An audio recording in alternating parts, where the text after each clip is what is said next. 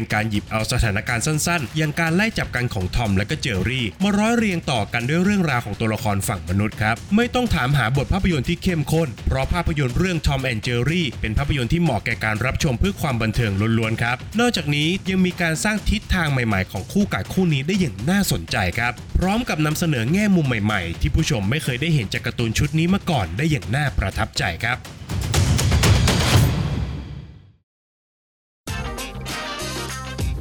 Welcome to Filment Podcast สวัสดีครับ ยินดีต้อนรับเข้าสู่ฟิเมนรีวิวนะครับ และวันนี้ผมจะมารีวิวหนังเรื่องหนึ่งครับ ที่ได้ฉายาว่า คู่กัดยอดเยี่ยม คู่สียอดแย่ ผมกำลังพูดถึงเรื่องราวของแมวและก็หนูคู่หนึ่งครับ ที่กัดกันอยู่ตลอดเวลา ใช่แล้วครับ ผมกำลังพูดถึงภาพยนตร์เรื่อง Tom and Jerry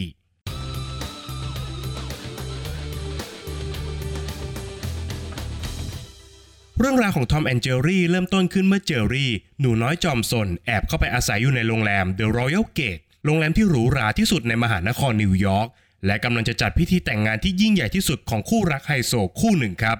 ทางโรงแรมจึงต้องจ้างทอม แมวคู่ปรับของเจอรี่ เพื่อมาจัดการปัญหาหนูให้เรียบร้อยก่อนที่พิธีแต่งงานจะเริ่มต้นขึ้นครับ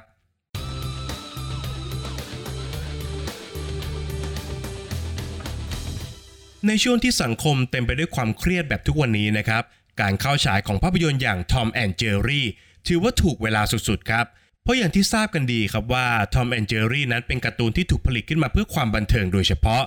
แม้จะเป็นเพียงเรื่องง่ายๆ อย่างแมวไล่จับหนูนะครับ แต่ด้วยความง่ายของเนื้อเรื่องนี้เองครับ ที่ทำให้ Tom and Jerry มีเอกลักษณ์เฉพาะตัว และกลายเป็นการ์ตูนคลาสสิกที่ทุกคนรู้จักกันมาจนถึงทุกวันนี้ครับ โดยการกลับมาของคู่กัดยอดเยี่ยม คู่ซี้ยอดแย่บนจอยักษ์ในปี 2021 นั้น เป็นการกลับมาแบบ live action ผสมผสานกับภาพการ์ตูน 2 มิติแบบดั้งเดิมครับ ซึ่งผมคิดว่าการผสมแบบนี้นั้นเป็นการเลือกที่ถูกต้องมากๆนะครับ เพราะความสนุกของ Tom and Jerry คือความเป็นการ์ตูนอย่างที่มันเป็นครับ ไม่ว่าจะเป็นความเวอร์ในรูปแบบของการ์ตูน ความตลกจากมุกตลกเจ็บตัว หรือความวายป่วงที่เจ้าแมวและก็เจ้าหนูคู่กัดสร้างขึ้นก็ตามทีครับ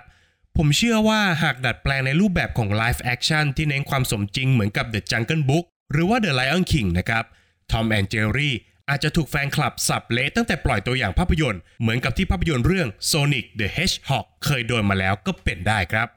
ผลลัพธ์ของเทคนิคการผสมผสานระหว่างภาพ 2 มิติกับ Live Action นั้นก็ทำได้อย่างดีเยี่ยมนะครับ งานด้านภาพของหนังดูลื่นไหล มีชีวิตชีวา และยังสามารถสร้างความแปลกตาให้กับผู้ชมได้เป็นอย่างดีครับ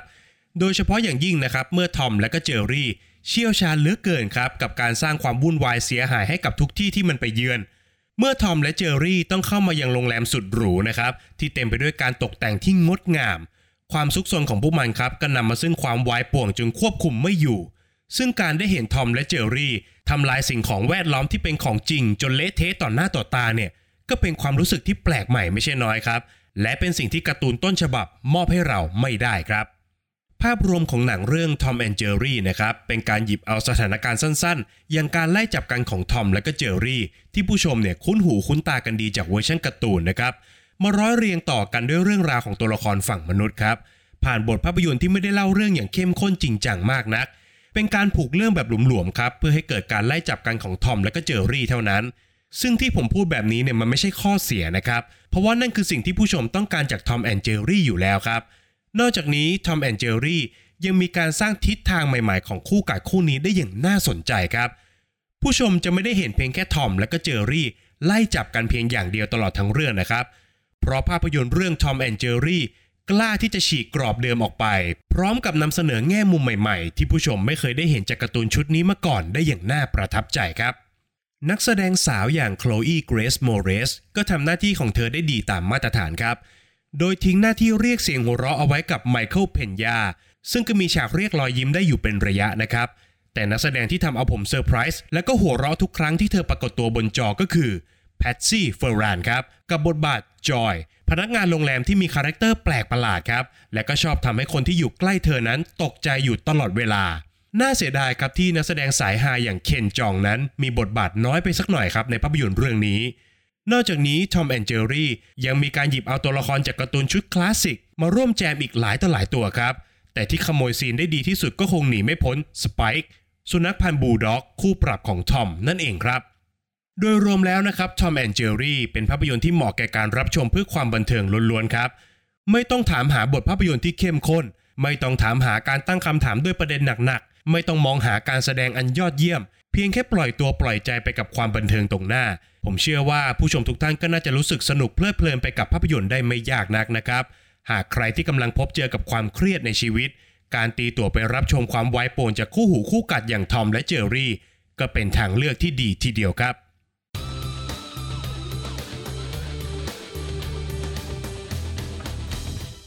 แม้จะเป็นภาพยนตร์ที่เน้นความบันเทิงมากกว่าสาระนะครับ แต่ทอมแอนเจอรี่ก็ยังมีประเด็นที่น่าหยิบยกมาพูดถึงเช่นกันครับ และประเด็นที่ผมจะชวนผู้ฟังทุกท่านมาคุยกันในวันนี้ก็คือ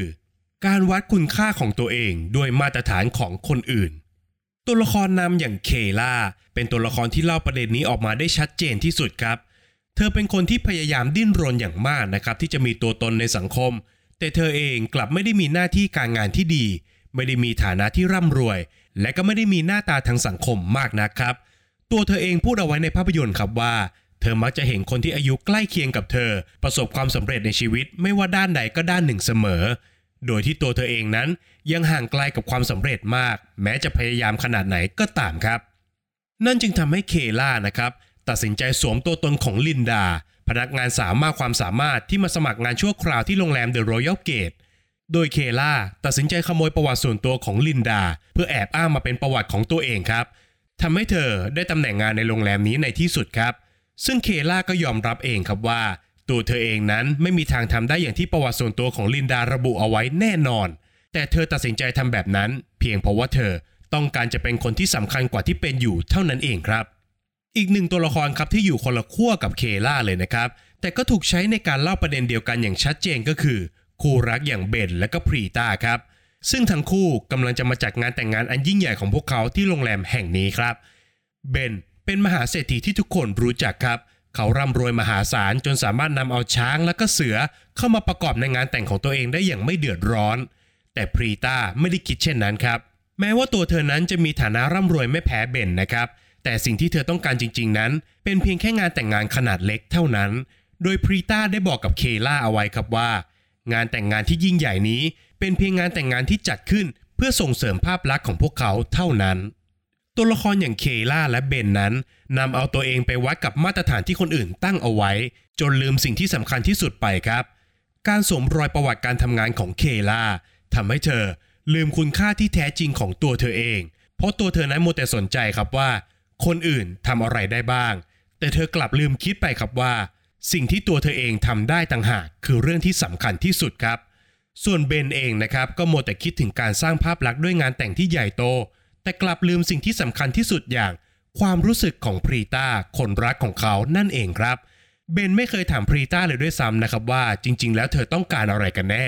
ตัวเขาเองนั้นคิดและก็ตัดสินใจเอาเองครับว่า ผู้หญิงทุกคนต้องอยากได้งานแต่งที่สวยหรูและก็ยิ่งใหญ่ แต่นั่นกลับเป็นสิ่งที่พรีตาไม่ต้องการเลยแม้แต่น้อยครับ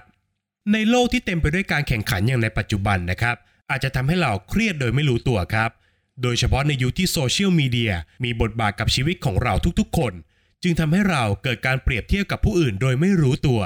บางครั้งเราอาจจะเห็นเพื่อนในโซเชียลมีเดียของเรา ซื้อบ้านหลังใหม่ราคาแพง ซื้อรถป้ายแดงตัวท็อปจัดงานแต่งงานที่ใหญ่โต ได้ทำงานกับบริษัทในฝัน หรือกระทั่งเรื่องเล็กๆ อย่างการซื้อโทรศัพท์มือถือเครื่องใหม่ก็ตามทีครับ สิ่งเหล่านี้ล้วนแต่เป็นดาบสองคมครับ หากเรามองมันเป็นแรงบันดาลใจ มีชีวิตที่ดีกว่าเดิมเป็นเป้าหมาย ในมุมนี้เป็นเรื่องที่ดีครับ แต่หากเรามองมันเป็นข้อเปรียบเทียบ และนำมันมาลดคุณค่าของตัวเราเอง ข้อนี้เป็นวิธีที่ผิดครับ อย่าลืมนะครับว่าโลกนี้ไม่มีข้อกำหนดนะครับ ว่าคนทุกคนเนี่ยจะต้องมีทุกอย่างเท่ากันครับ ดังนั้นหากเราต้องการจะเปรียบเทียบหรือแข่งขันกับใครสักคน คนที่เราควรจะแข่งด้วยมากที่สุดก็คือ ตัวเราเอง ฝากไว้ให้คิดกันนะครับ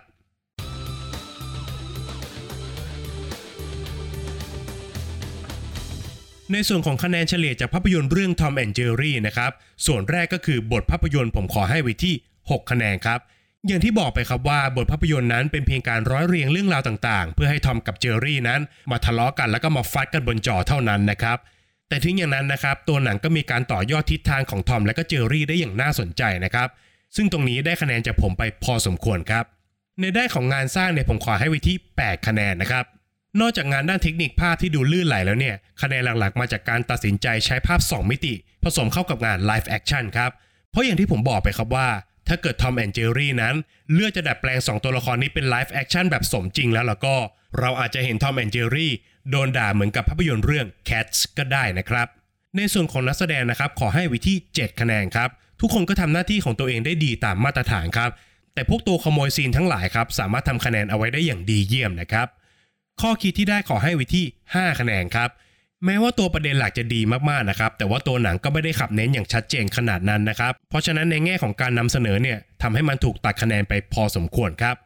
ความสนุกผมขอให้ไว้ที่ 6 คะแนนครับ แม้ว่าระหว่างการรับชมเนี่ยผมจะรู้สึกเพลิดเพลินเป็นอย่างมากนะครับ แต่ก็ต้องยอมรับตามตรงครับว่า ผมก็ไม่ได้หัวเราะกับฉากไหนแบบสุดๆ ขนาดนั้นนะครับ รวมไปถึงไม่ได้รู้สึกสนุกกับฉากไหนเป็นพิเศษ ดังนั้น 6 คะแนนคือคะแนนที่เหมาะสมสำหรับภาพยนตร์ที่ดูได้เพลินๆครับ จากคะแนนทั้ง 5 ส่วนนะครับหารเฉลี่ยกันออกมาแล้วทำให้ Tom and Jerry ได้คะแนนจากฟรีเมนต์ไปอยู่ที่ 6.4 คะแนนครับ